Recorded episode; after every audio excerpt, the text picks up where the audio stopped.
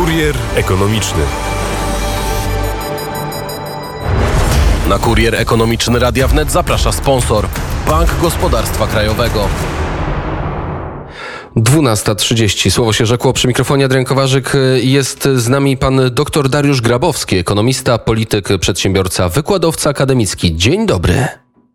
Dzień dobry panu, dzień dobry słuchaczom. Obserwuje pan sytuację polskiej gospodarki, wszystko to, co dzieje się z pędzącą inflacją. Nie wiem, czy pędząca to dobre określenie. To, co dzieje się ze złotówką, może zaczniemy od złotówki, bo w poniedziałek mieliśmy rekord, jeżeli chodzi o kurs europejskiej waluty. Musieliśmy zapłacić 4,72. Aktualnie on lekko spadł, bo 4,68 średnio kosztuje euro. Dlaczego polska waluta staje się taka tania w stosunku do innych?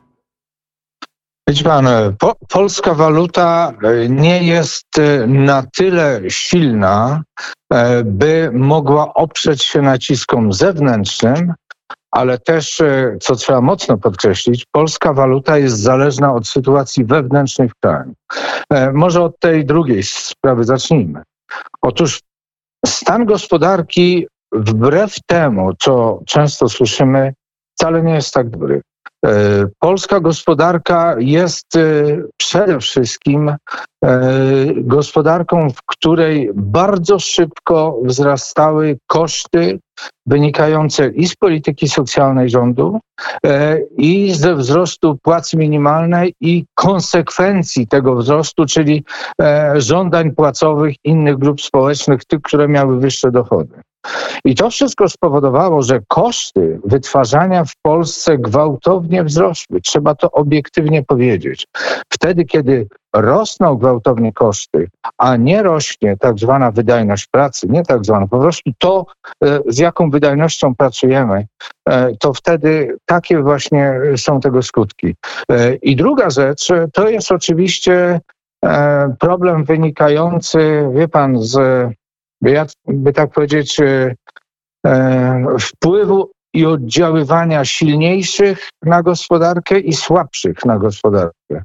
Ci silniejsi to oczywiście są e, wielkie monopole państwowe, głównie energetyczne, głównie paliwowe, ale są to też ci, którzy mają łatwość dostępu do, do pieniędzy państwowych. Otóż oni z różnych względów wcale nie są e, zainteresowani, żeby e, kurs walutowy e, był wynikiem czy to niskiej ceny złotówki, czy wysokiej ceny złotówki, bo oni i tak sobie przeliczą to według własnej kalkulacji i nawet e, tańsza złotówka e, dla nich może okazać się korzystna, ponieważ będą mieli większą marżę, którą będą mogli sami nałożyć. Krótko mówiąc, e, jeśli paliwo jest drogie, i jest drogie z powodu właśnie tego, że e, nasza waluta musiała zostać zdewaluowana,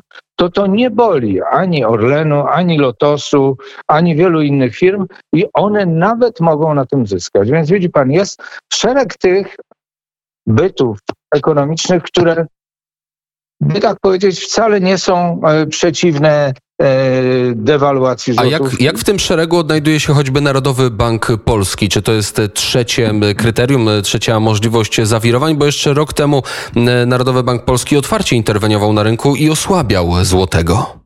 Proszę pana, e, powiedzmy e, jedną tezę podstawową, która jest na obronę Narodowego Banku Polskiego. Mianowicie polska gospodarka, tylko tu jest pewien nawias. Polska gospodarka, to znaczy wszystkie te podmioty, które pracują w Polsce, ale większość z nich niestety, mówię niestety, to są na przykład w eksporcie przedsiębiorstwa zagraniczne. Ale w każdym razie polska gospodarka jest uzależniona i powinna być zorientowana na to, by eksport był u nas dochodowy, opłacalny i wyrósł. Otóż, żeby on rósł, to właśnie kurs walutowy jest bardzo ważny. I teraz, jeśli mamy inflację, e, to powoduje ona wzrost kosztów wytwarzania w przedsiębiorstwach. I gdyby kurs walutowy się nie zmieniał, to wtedy powstaje problem dla przedsiębiorcy, że on eksportując zarabia według starej ceny nazwijmy to złotówki, czyli zarabia mniej, a koszty jego wytwarzania gwałtownie rosną. Maleje marża zysku, maleje motywacja do eksportu, maleje motywacja do inwestowania, a to wszystko może w dłuższym dystansie skutkować nawet spadkiem zatrudnienia czy ograniczeniem produkcji, no i wszystkim, co się z tym wiąże, kryzysem i tak dalej.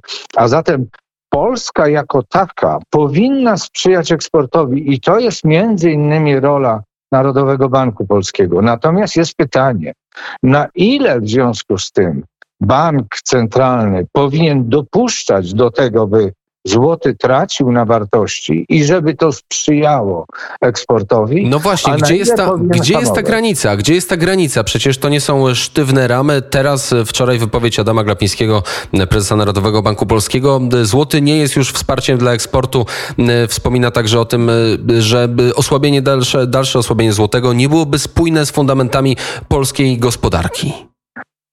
Widzi pan, problem polega nie tylko na tym, że pan e, prezes Glapiński e, ma skłonność do występowania w mediach i wypowiadania się w sposób, który w danym czasie, kiedy to mówi, akurat nie odpowiada tym tezom, które mówi. Pan prezes Glapiński e, w styczniu mówił, że nie będzie inflacji, obawiał się deflacji, w styczniu tego roku, czyli nie tak znowu dawno. Tak. E, teraz mówi, że nie będzie sprzyjał eksporterom, kiedy ja jestem zdania, że powinien sprzyjać eksporterom.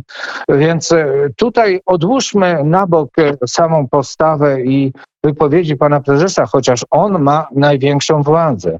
I powiedzmy tak, w obecnej sytuacji potrzebnych jest szereg działań, nie kurs walutowy wyłącznie, ale działań polegających na sprzyjaniu temu, by Polacy zaczęli znowu wierzyć, że jest sens oszczędzać. Czyli, żeby wyhamować inflację, a inflacja z kolei pozwoli e, obniżyć najprawdopodobniej e, kurs walutowy, żeby wyhamować inflację, Szukajmy zawsze początku i wracajmy do źródeł. Powinniśmy natychmiast na przykład doprowadzić do tego, żeby ludzie wiedzieli, że warto oszczędzać, czyli na przykład zapowiedzieć waloryzację ich oszczędności e, w bankach na koniec roku. O czym mówię? Jeśli dzisiaj Polacy uciekają od złotówki, Polacy wydają pieniądze, Polacy transferują je za granicę, zamieniają w dewizy, wywożą, kupują nieruchomości za granicą, bo tak niestety jest, zamiast inwestować tutaj, to gdyby wiedzieli, że nie stracą na wartości, w ciągu roku, bo ktoś na koniec roku, jeśli inflacja jest wysoka, dopisze im ten współczynnik jako dodatkowy dochód. Mieli 100 tysięcy, inflacja była 5%, po roku dopisze się im w związku z tym 5 tysięcy, będą mieli 105 tysięcy, powiedzą, aha, to ja nie muszę wydawać, oszczędzam dalej spokojnie, bo rząd i władza o mnie dba. No ale skąd te, skąd te pieniądze? Skąd takie dofinansowanie? Kolejny dodruk, kolejne obligacje? Pro, proszę, proszę pana, jeśli mamy inflację wysoką, to rząd, to mówmy konkretnie, rząd przewidział w tym roku inflację, jeśli dobrze pamiętam, poniżej 3%,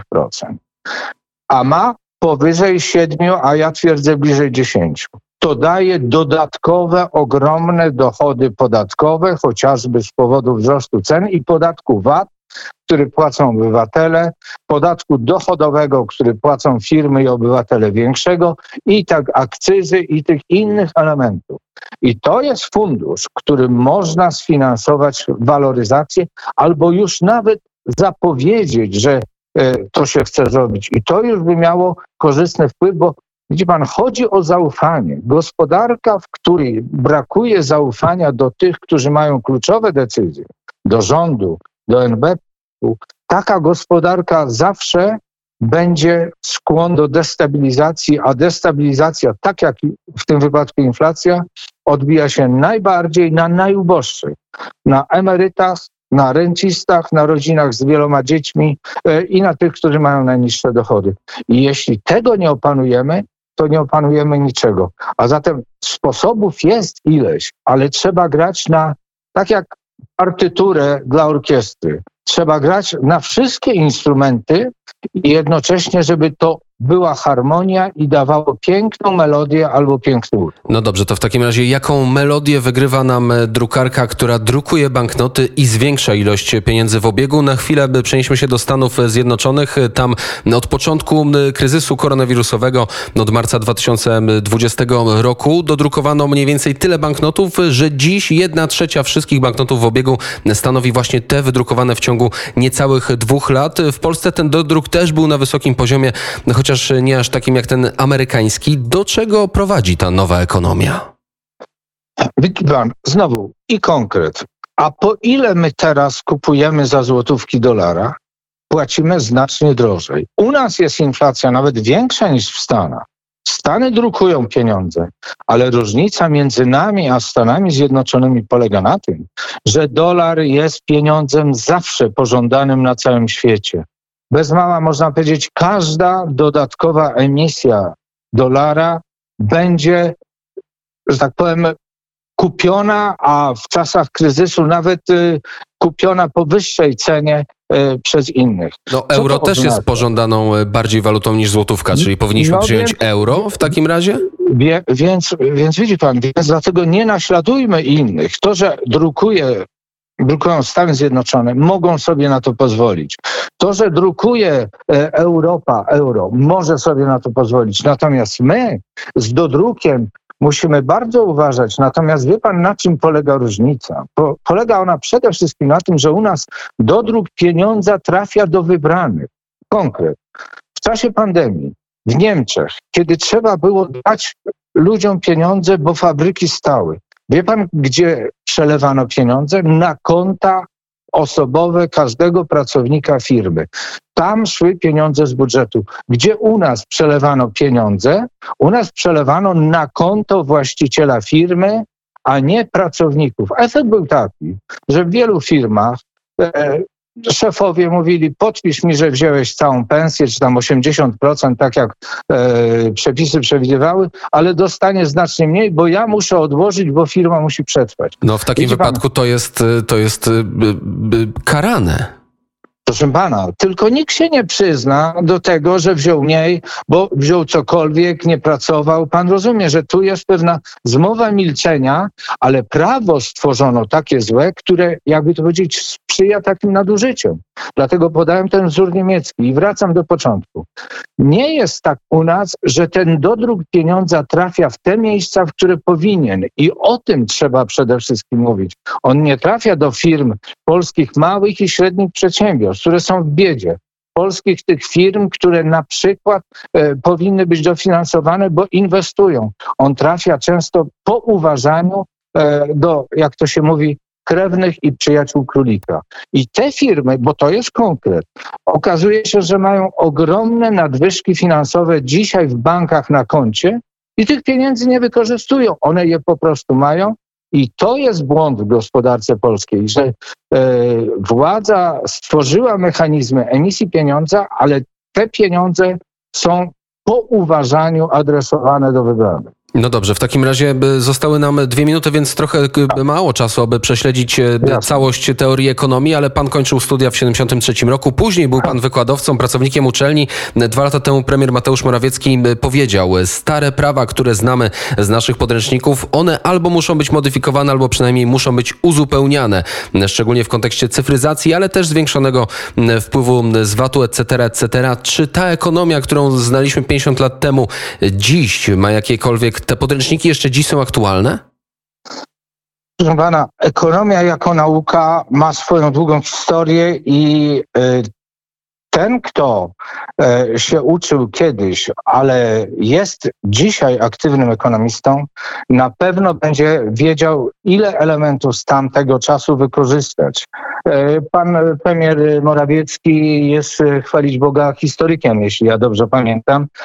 I dobrze, że z taką pokorą mówi o ekonomii, tylko gorzej, bo nie otacza się ekonomistami z prawdziwego zdarzenia. Przykład minister finansów, który ma raptem tylko maturę i to jest problem Polski, że w Polsce historycy rządzą i decydują, a żaden z wielkich e, polityków polskich nie ma doświadczenia przedsiębiorcy. I dlatego my jako środowisko przedsiębiorców mówimy, trzeba powołać powszechny samorząd gospodarczy przedsiębiorców, który będzie debatował, będzie sygnalizował, będzie wreszcie sugerował rządowi, co powinno być w gospodarce zrobione. Potrzebna jest reprezentacja gospodarcza i polityczna polskich małych i średnich przedsiębiorców, bo tej brakuje, bo te rozmowy, które toczą dzisiaj politycy, to są rozmowy niekompetentnych, nieprzygotowanych merytorycznie, nie mających doświadczenia jako politycy gospodarczy e, ludzi, a decyzje, które podejmują, niestety skutkują dla nas wszystkich i skutki tych decyzji, nie chcę być złym prorokiem, ale muszę powiedzieć, że jestem pełen obaw co do przyszłości Polski w najbliższych roku, dwa, ponieważ e, ta inflacja będzie się rozlewać, a nie widzę, żeby ktoś chciał naprawdę wsłuchać się w te dobre rady, których nie tylko ja, ale wielu ekonomistów e, dostarczy. I tu postawimy trzy kropki, ale do tego tematu na pewno jeszcze wrócimy. A wracając do tego, co pan powiedział, e, większość posłów jest po politologii albo po historii. Taka Dokładnie. ciekawostka. Dr Dariusz Grabowski, ekonomista, polityk, przedsiębiorca, wykładowca akademicki, był gościem Kuriera Ekonomicznego. Dziękuję i do usłyszenia. Dziękuję pięknie. I teraz czas na kurier w samo południe. Anna Nartowska. Kurier ekonomiczny. Na kurier ekonomiczny Radia Wnet zaprasza sponsor Bank Gospodarstwa Krajowego.